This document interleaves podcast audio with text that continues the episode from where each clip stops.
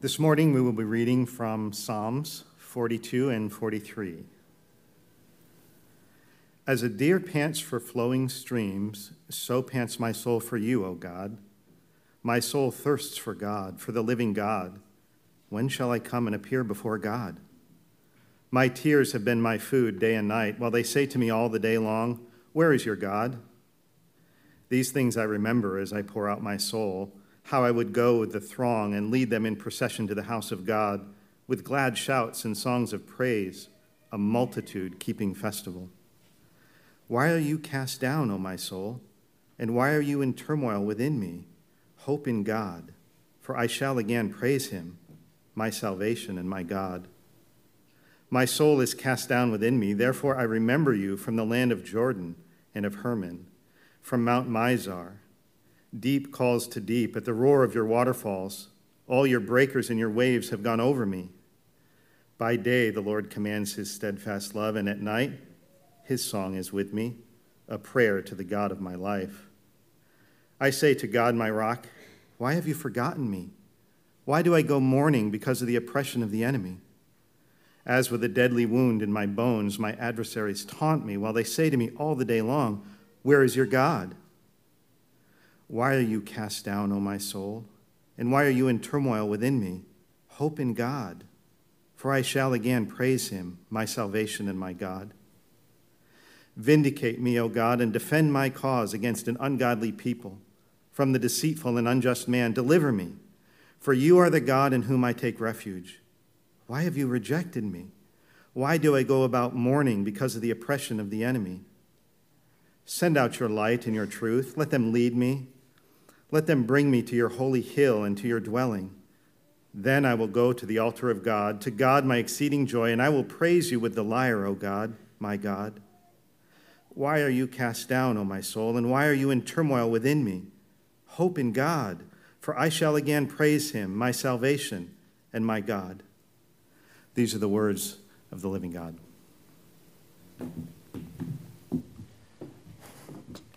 Let's pray.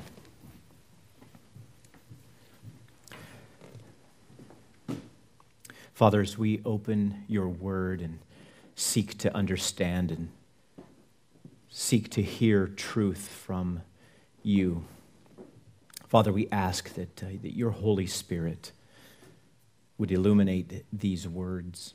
Father, I pray that you would keep me from error, and I ask that you would still my troubled soul. Father, help me to apply the words of this song this morning. Father, I want to hope in you. Father, I want to see you praised. Father, I want your presence. Father, I pray that as your word goes forth from this pulpit, Father, that it would find good soil in our hearts. And Father, I pray the same for all of the churches in this city pray that the gospel would be preached and that hearts would be transformed by it. Father, we lift up Pastor Nick Marks to you of Northeast Baptist Church in Portland. Father, we ask that you would strengthen him as he pr- prays and preaches and sings with your people this morning at that church. Father, we pray that you would give him power, boldness, as he speaks your words to your people. And Father, do the same here this morning. I ask this in the name of your Son Jesus and for his glory. Amen. You may be seated.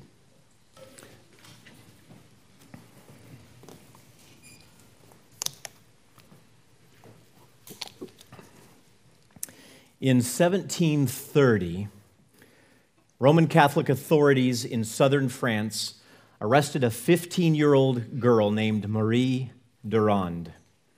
They imprisoned her in the Tower of Constance. Her crime? Well, her brother Pierre was a Protestant minister, and they held underground worship services in their home and in the surrounding mountains. Marie was among 40 other women held in the tower. They slept on the floor in an upper chamber and the only light entered through narrow window shafts in the stone walls around the perimeter. There was a hole with a grate in the middle of the room that drew smoke from the guardroom below. The women sweltered in the summer's heat and shuddered in the winter's cold. To gain her freedom, Marie had to do only one thing kiss the crucifix and recant her Protestant beliefs. But Marie refused. She refused not just for a week of imprisonment, not just for a month, or even for a year. Marie Durand held her convictions in that dungeon for 38 years.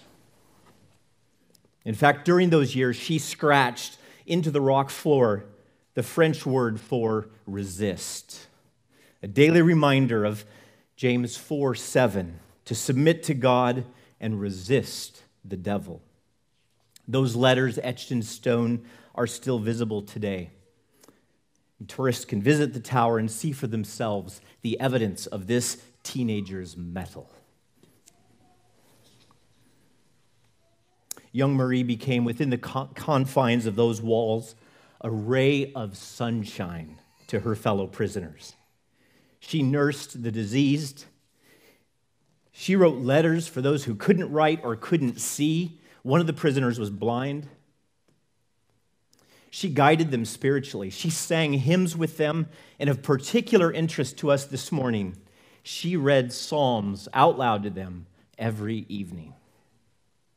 36 women were eventually released from the tower on the day after Christmas in 1767. Marie stepped out of the prison, a sickly old woman of 53, and she died about eight years later.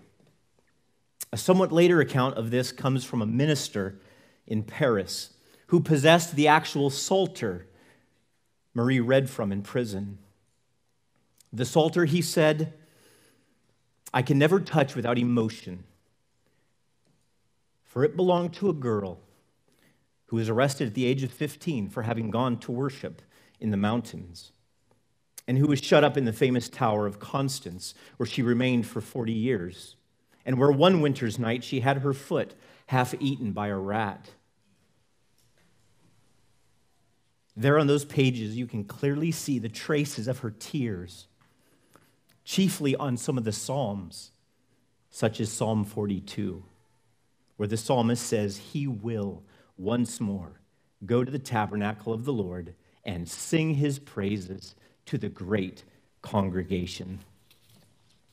When we hear stories like Marie Durand's, we shouldn't simply say, well, well, my problems are small compared to hers. It could always be a lot worse, so I'll just stop my belly aching. No, there's so much more for us to learn from the accounts of suffering men and women of the faith. When you hear about a woman who broke her neck in a diving accident at 17 years of age, paralyzed from the neck down, in a wheelchair for more than 40 years, don't just tell yourself, oh, I should stop griping about my back pain or my job at the factory, or in the words of our missionary Kurt Jones, your idiot husband. No. We need to go further in and we need to ask how is it that Joni Eareckson Tada gets through another day after 40 years in a wheelchair?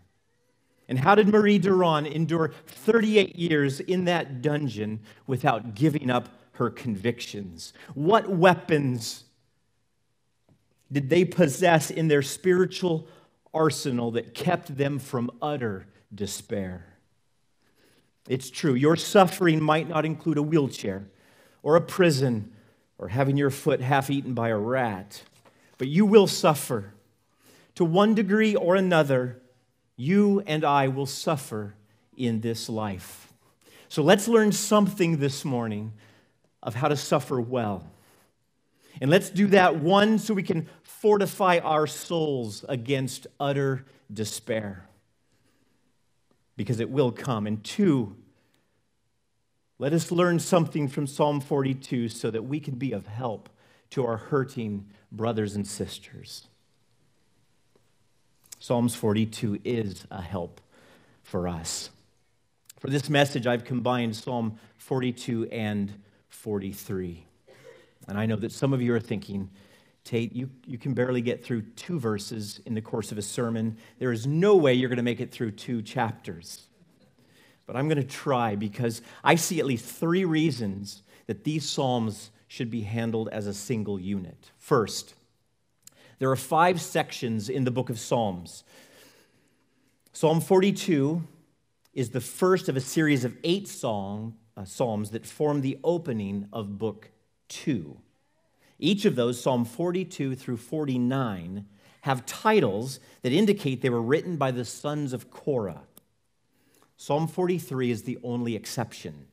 So it appears that they were originally connected, as they are, as they actually are in some Hebrew manuscripts. Second, Psalm 43 uses the same refrain or chorus that's used twice in Psalm 42. Why are you cast down, O my soul? And why are you in turmoil within me? Hope in God, for I shall again praise him, my salvation and my God. That's found in 42 verses 5 and 11, and then we see it again at the close of chapter 43. Third, both of the Psalms and their common chorus identify the very same longing of the author. That longing is to be in the presence of God and to give him praise. In Psalm 42, the psalmist laments the fact that he cannot gather and worship in God's presence. In Psalm 43, the psalmist prays for God to bring him to the holy hill, to God's dwelling, to the place of his presence. And then he says, I'll go to the altar of God, to God my exceeding joy, and I will praise him. And the chorus announces the same longing, for I shall again praise him. So, for those reasons, we're going to take both chapters together. Combined, it's structured like this verses 1 through 4 are a lament. A lament is a passionate or an emotional expression of grief or sorrow. So, verses 1 through 4 are a poem or a song of lament. Verse 5 is the chorus to the lament Why are you cast down, O my soul? Verses 6 through 10 is another lament. And then the chorus in verse 11 Why are you cast down, O my soul? Chapter 43, verses 1 through 4, is a prayer that has elements of lament. And then verse 5 concludes the whole with the same chorus Why are you cast down, O my soul? So that's the high level overview. We have a four verse lament and a chorus, a five verse lament and a chorus, and then a four verse prayer and the same chorus. So let's open our text. The psalmist begins his first lament with an image. A word picture meant to prick our senses and to make us feel something of the grief and the sorrow he is experiencing the psalmist's entire being. That's what the word soul means here. His entire being heaves and yearns for something. Something that he believes that he cannot live without. This man's very existence depends upon obtaining this one thing. If he can't get it, he simply cannot go on. The comparison he makes is of a deer. And that's worth noting. It's not of a camel suited for such extreme environments. This picture could be of a drought that left stream beds and watering holes full of nothing but cracked mud. Or it could be the image of an animal being hunted down by a predator and overtaken by exhaustion. In either case, if the beast cannot quench its thirst, it will collapse and death will most certainly follow. That's how the psalmist feels. And few of us have lived in such darkness and lived and longed for survival with such violence as this man tries to express here with these words. I imagine Marie Durand felt this way many times And I also believe that she took great comfort from words like these. But what was the object of this man's longing, this man's thirst, the thing that he must have or else die? Verses 1 and 2. As the deer pants for flowing streams, so pants my soul for you, O God. My soul thirsts for God, for the living God. When shall I come and appear before God? The object of his longing was his God. Though his entire being was heaving, his was, a pri- was primarily a spiritual yearning, a desperate longing or craving for the presence of his God. Surely he longed for the temple, the place of God's special presence for this nation and at that time in history. But this man's desperation runs deeper than a mere location. He weeps over his loss. He is physically overwhelmed with sorrow at the seeming loss of the presence of his God. Verse 3 My tears have been my food day and night, while they, that is, my enemies, say to me all the day long, Where is your God? And at this moment, he doesn't seem to have an answer for them. Their taunt hits their target. It's worth mentioning the lovely poetic links between this verse and the two that came before it. The cool, flowing streams for which the deer thirsts become the hot, salty tears running down the cheeks and into the corners of the mouth of a distraught man. His tears are his food. They're what he eats every day and every night in his grief. Then he recalls the way things used to be. Verse 4.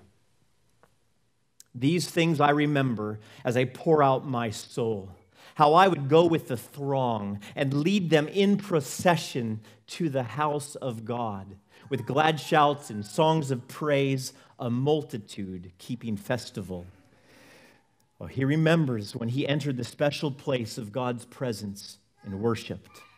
It's fascinating. He reflects here not merely on his individual times of worship in the temple, but his worship with the congregation and take note of the manner in which this man worshiped.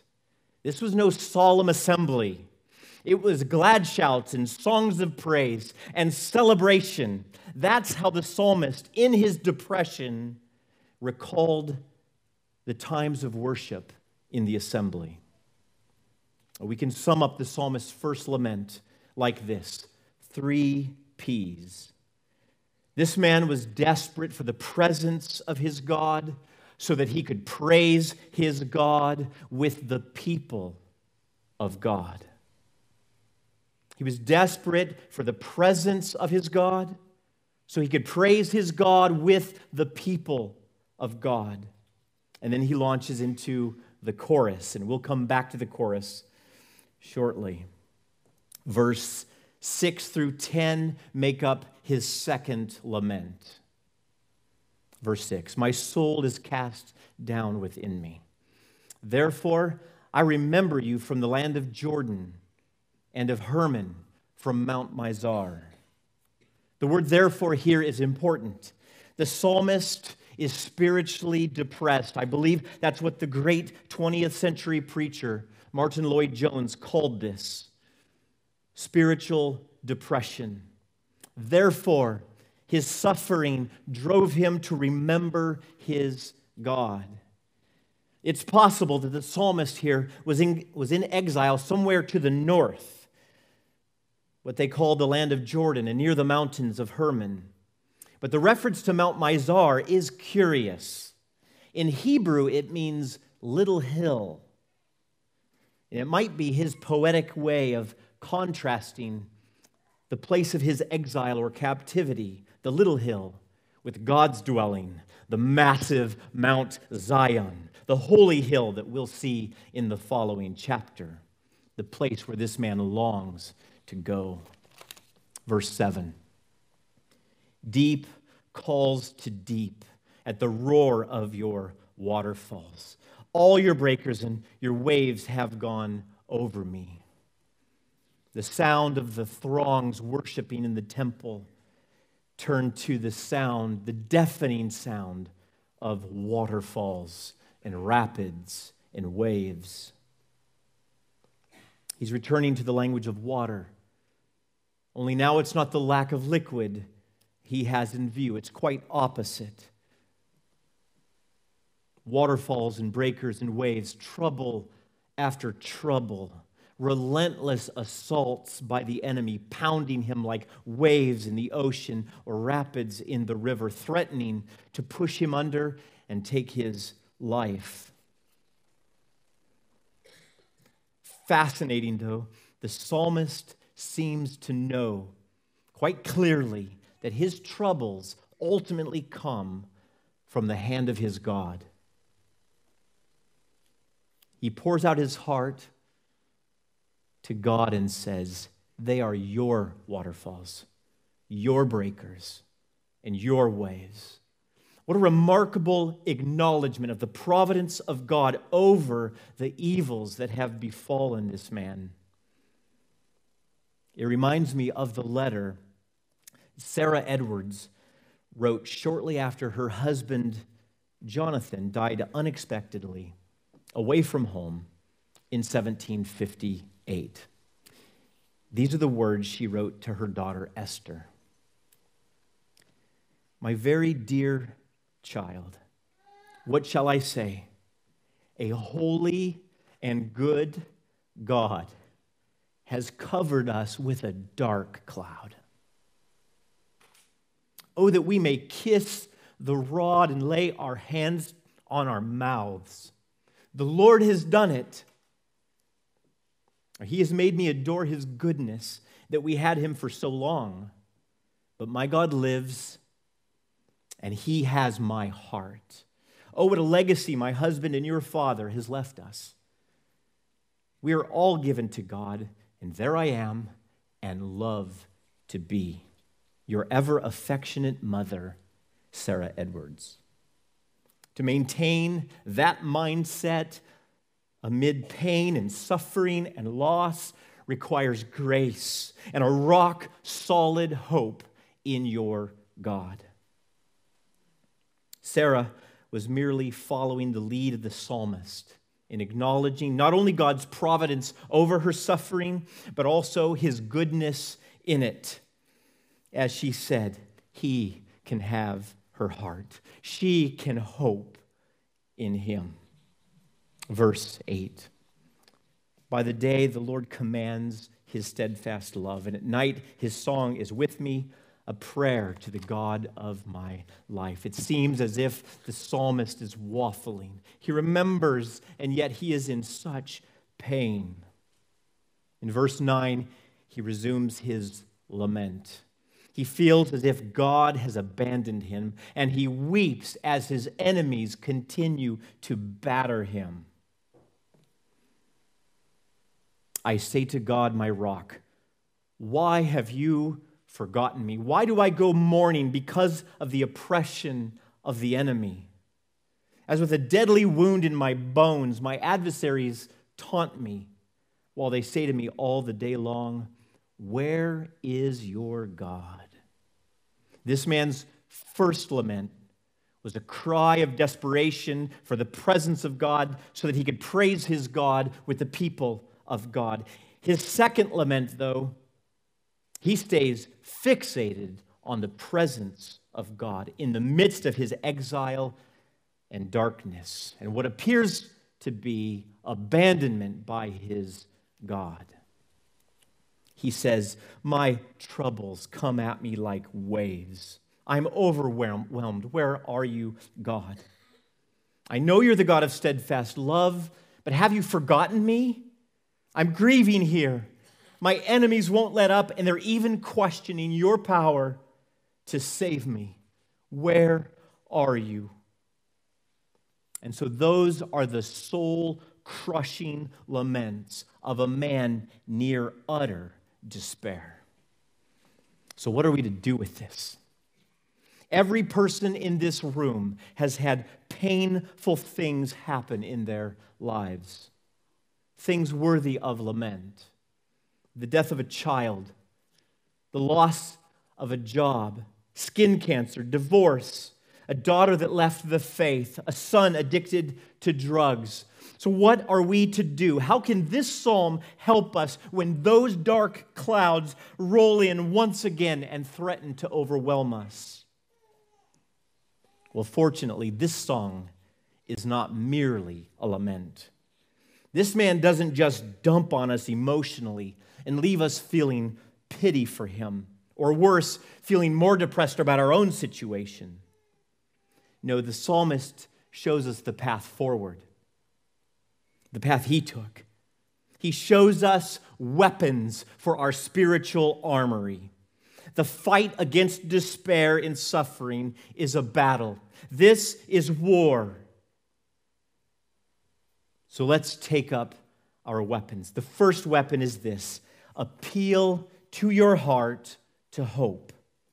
Appeal to your heart to hope. When the phone rings in the middle of the night and the news is exactly as you feared, when you can't sleep because your mind is in turmoil over the situation at the office or with your husband or at the church, when you wake up and the pain you've endured for six long years is still there, or even worse, it's worse than it was yesterday appeal to your heart, reason with your soul. Listen to the chorus that our suffering psalmist sang after each one of his laments. Verse 11 Why are you cast down, O my soul? And why are you in turmoil within me? Hope in God, for I shall again praise him, my salvation and my God. We must reason with our souls. We must put our hope in the proper place. I believe that the degree to which you are discouraged or depressed or fearful about your circumstances is the degree to which you have placed your hope somewhere other than God. But you say, without a job, I, I can't keep my house or feed my family. That's a real problem. But where is your hope? If your hope rests in money or in your ability to work or to earn, or if it's in the success of the business, you've built your house upon sand. We all know companies downsize, businesses go bankrupt, bosses fire people they don't like, your body gets injured and diseased. Unemployment benefits run out. Stock markets crash. Do not place your hope in things that change. Hope in God. He never changes, He never fails. He has all resources at His command. And He always has His glory and the good of His children in view. So hope in God. But it's bone cancer. The pain is debilitating. I don't want to die.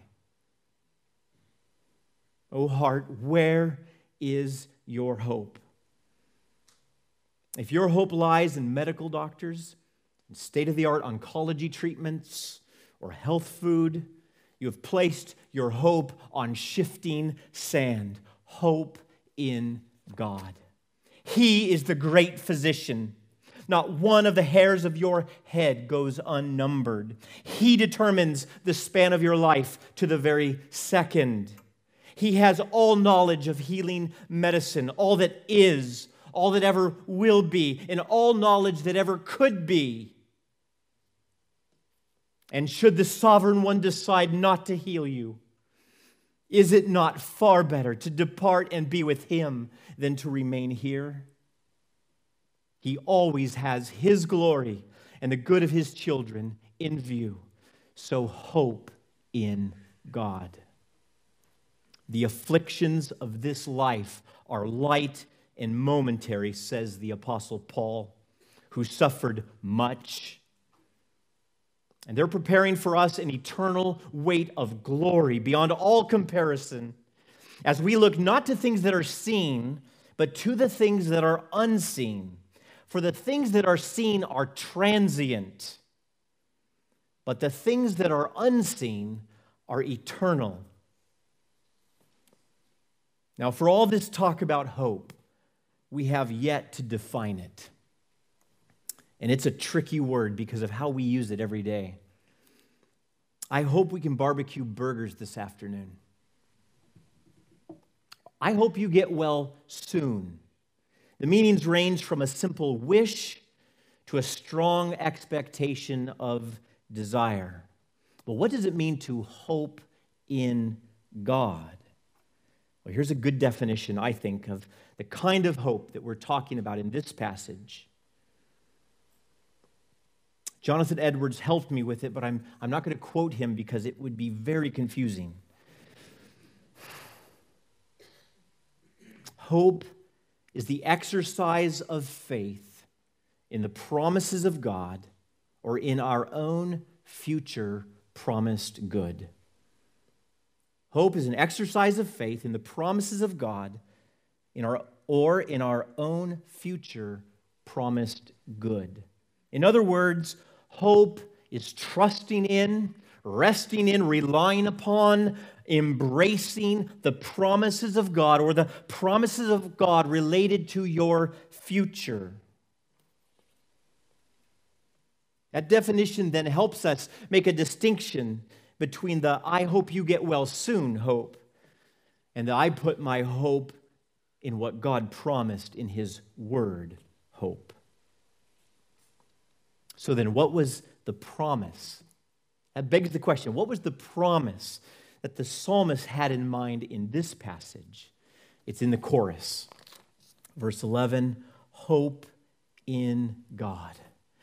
For I shall again praise him, my salvation and my God. That's the promise that this man held on to. I shall again praise him.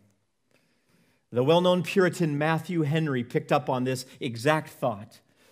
When the psalmist says, I shall again praise him. He is expressing trust or reliance. You can see the connection with faith from our definition. He is expressing trust that God will receive glory from us. And further, we will one day experience such a change in our existence that we will not lack reasons for praise, nor will we lack the heart for praise he wrote, It is the greatest honor and happiness of a man, and the greatest desire and hope of every good man to be unto God for a name and a praise. What is the crown of heaven's bliss but this, that there we shall be forever praising our God? And what is our support under our present woes but this? that we shall yet praise God, that our, our present troubles shall not prevent nor abate our endless hallelujahs. So that is our first weapon. We appeal to our hearts to hope. And we do that on the solid ground of the promises of God. So, oh, troubled soul, Appeal to your heart to hope. Reason with your soul on the firm foundation of God's promises. And there are hundreds of glorious and comforting promises in the Word of God. You can always bank on this one, though, in times of sorrow. I shall again praise Him, my salvation and my God. The second weapon for our spiritual armory is to appeal to your God. Appeal to your heart and appeal to your God. We find the psalmist's appeal or his prayer in chapter 33, verses 1, 43 through verses, in verses 1 through 4. I'll highlight three aspects of his appeal or his plea to God. The first two are in verse 1.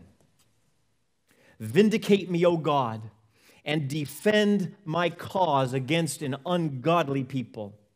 From the deceitful and unjust man, deliver me.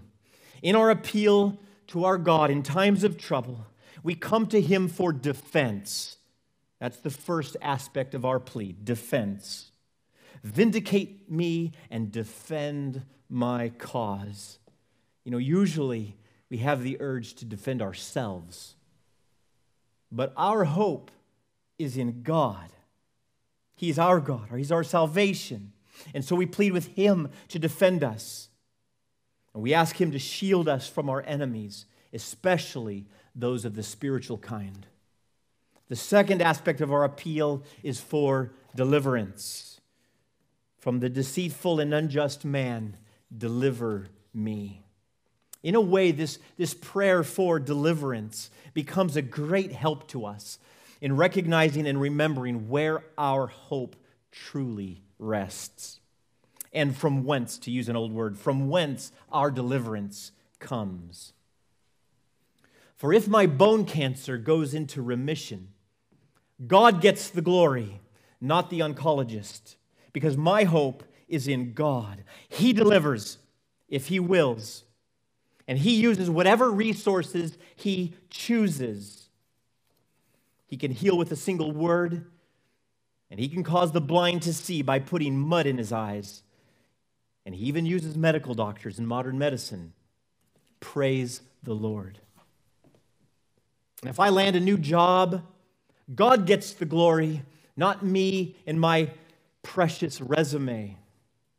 Verse 2 For you are the God in whom I take refuge. In the middle of his plea to God, we see these elements of lament surface once again. You're the God in whom I take refuge. Why have you rejected me? Why do I go about mourning because of the oppression of the enemy. This man's external circumstances have not changed, but it is okay for the child to express his pain and to pour out his heart to his father who cares. In verse 3, we find the third aspect of our appeal to God. We appealed for defense, we appealed for deliverance, and now we're going to, going to appeal to God for direction. Send out your light and your truth. Let them lead me. Let them bring me to your holy hill, to your dwelling. The appeal here is for God to bring light into the darkness in which we've been groping, to anchor what's happening to us in His truth we plead for His light and His truth to give us direction, to guide us, and to lead us. It is a beautiful thing here that the direction the psalmist seeks is perfectly aligned with what God had promised. God had promised that he will again praise him. And his plea is that God would lead him to his holy hill, to his dwelling, into his presence to worship.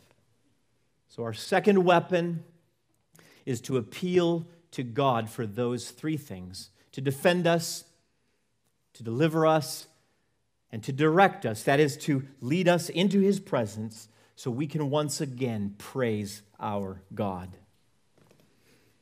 If I had to summarize this morning's message in a single, if bland, sentence, it would be this O troubled soul, appeal to your heart to hope and to your God to help.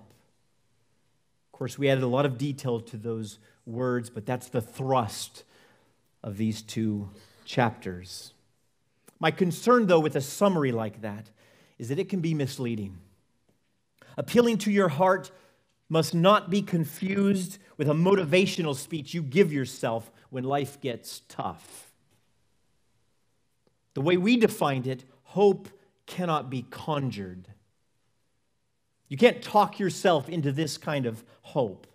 At its core, godly hope is an exercise of faith, which is a gift from God. Hope is a grace, it is a mercy that God bestows according to his good pleasure. There's a beautiful passage in 1 Peter that brings all of this together. 1 Peter chapter 1 verses 3 through 7. Blessed be the God and Father of our Lord Jesus Christ. According to his great mercy, he has caused us to be born again to a living hope through the resurrection of Jesus Christ from the, the dead. First, notice that this living hope is something that results from being born again. It is not something we do. It's something God does to us. It is something that He grants. It is new life granted by God's grace by faith in the finished work of Christ. So we must reject the idea that hope is something we can work up like soap lather in our hearts. No, hope is a gift from God. Second, the Apostle Peter wrote these words more than a thousand years after Psalm 42. The psalmist understood that the promises of God were certain and that he could hope in them because of what he knew of the character of his God. But what the psalmist saw from afar and with little detail, Peter witnessed in person. He was an eyewitness to the resurrected Jesus. And the resurrection here is crucial. Without it, there is no hope. In fact, Christians are most to be pitied if there is no resurrection. We could never then say with the psalmist, I shall praise you again. Because if there is no resurrection from the dead, that might not turn out to be true. So let me be crystal clear. When I say hope in God, I mean hope grounded in the truth of the resurrection of Jesus Christ. Jesus died for our sins exactly as the scriptures foretold. God's promises never fail us. Jesus was buried, he rose on the third day. Again, exactly as promised by God in the scriptures. The risen Jesus then appeared to hundreds of people, including the man who wrote those words. The hope of which I speak this morning is for those who have put their faith in the resurrected Jesus. It is for those who embrace, who rest in, trust in, rely upon, treasure Jesus alone to save them from the penalty and the guilt and the bondage of their sin. If that is not you, Psalm 42 will be of little help in your times of distress. For you are separated from this God. You are without Him and without hope in this world. The hope described in this psalm and the promises it holds out are for those who have been born again to a living hope through the resurrection of Jesus Christ. Verse 4 We've been born again to an inheritance that is imperishable, undefiled, and unfading, kept in heaven for you. You who by God's power are being guarded through faith for a salvation ready to be revealed at the last time. Now, there is a glorious promise to lay hold of. And now comes the connection to the suffering that we saw in Psalm 42. Peter gives us some reasons that God brings suffering into the lives of his children. Why he would allow Marie Durand to suffer unjustly in a stinking prison for 38 years. Verse 6 In this you rejoice. We rejoice over our inheritance, though now for a little while your entire life, brothers and sisters, is but a little while in comparison to eternity. If for a little while, if necessary, you have been grieved by various trials, so that, And here's the reason so that, here's why it was necessary so that the tested genuineness of your faith, more precious than gold that perishes, though it is tested by fire, may be found to result in praise and glory and honor at the revelation of Jesus Christ. And there it is, the same thing the psalmist so deeply longed for the presence and the praise of his God. God gets the glory, and he got the joy of his inheritance. So, distressed, troubled, disquieted, suffering soul use the spiritual weapons at your disposal to fight against utter despair in your times of suffering. Appeal to your heart to hope and appeal to your God to help. As the author of the book of Hebrews exhorts, let us hold fast the confession of our hope without wavering for he who promised is faithful. Why are you cast down, O my soul? And why are you in turmoil within me? Hope in God. For yes, my suffering brothers and sisters, you shall again praise him, your salvation and your God. Let's pray. Oh, Father, I thank you for these marvelous words. Father, I thank you that, that this man wrote these laments that we can read and that we can feel something of the despair that he was in. Father, I thank you that he didn't leave it that way, but that he gave us a path. He gave us some, some weapons so that we can fight despair when trouble comes our way. Father, thank you. This is a precious, precious gift that you've included in your word for us. Father, help us. Help us this week to hope in you. Help us to lay hold of the glorious promises that you've laid out for us in your word, Father. Father, do that work in our heart. Help us to hope in you. I pray this in the name of your Son, Jesus, and only because of his resurrection. Amen. At this time, if you have children in the children's ministry, you can go and get them and bring them back in to join us for worship and communion while we sing this song.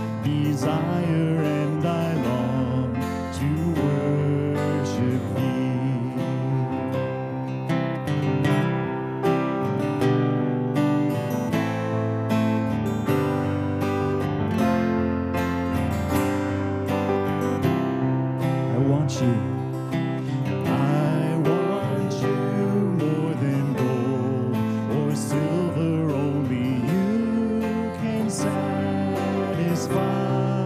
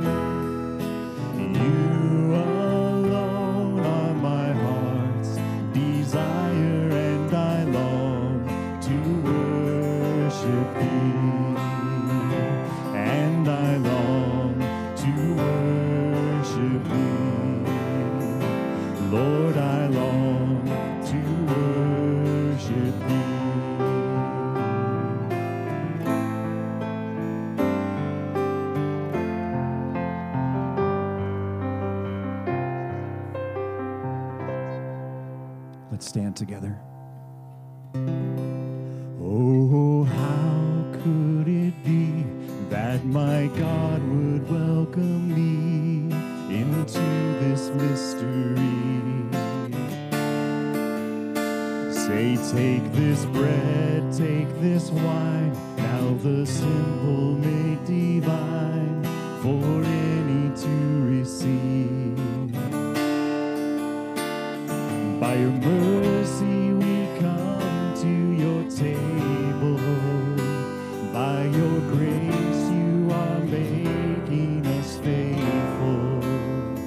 Lord,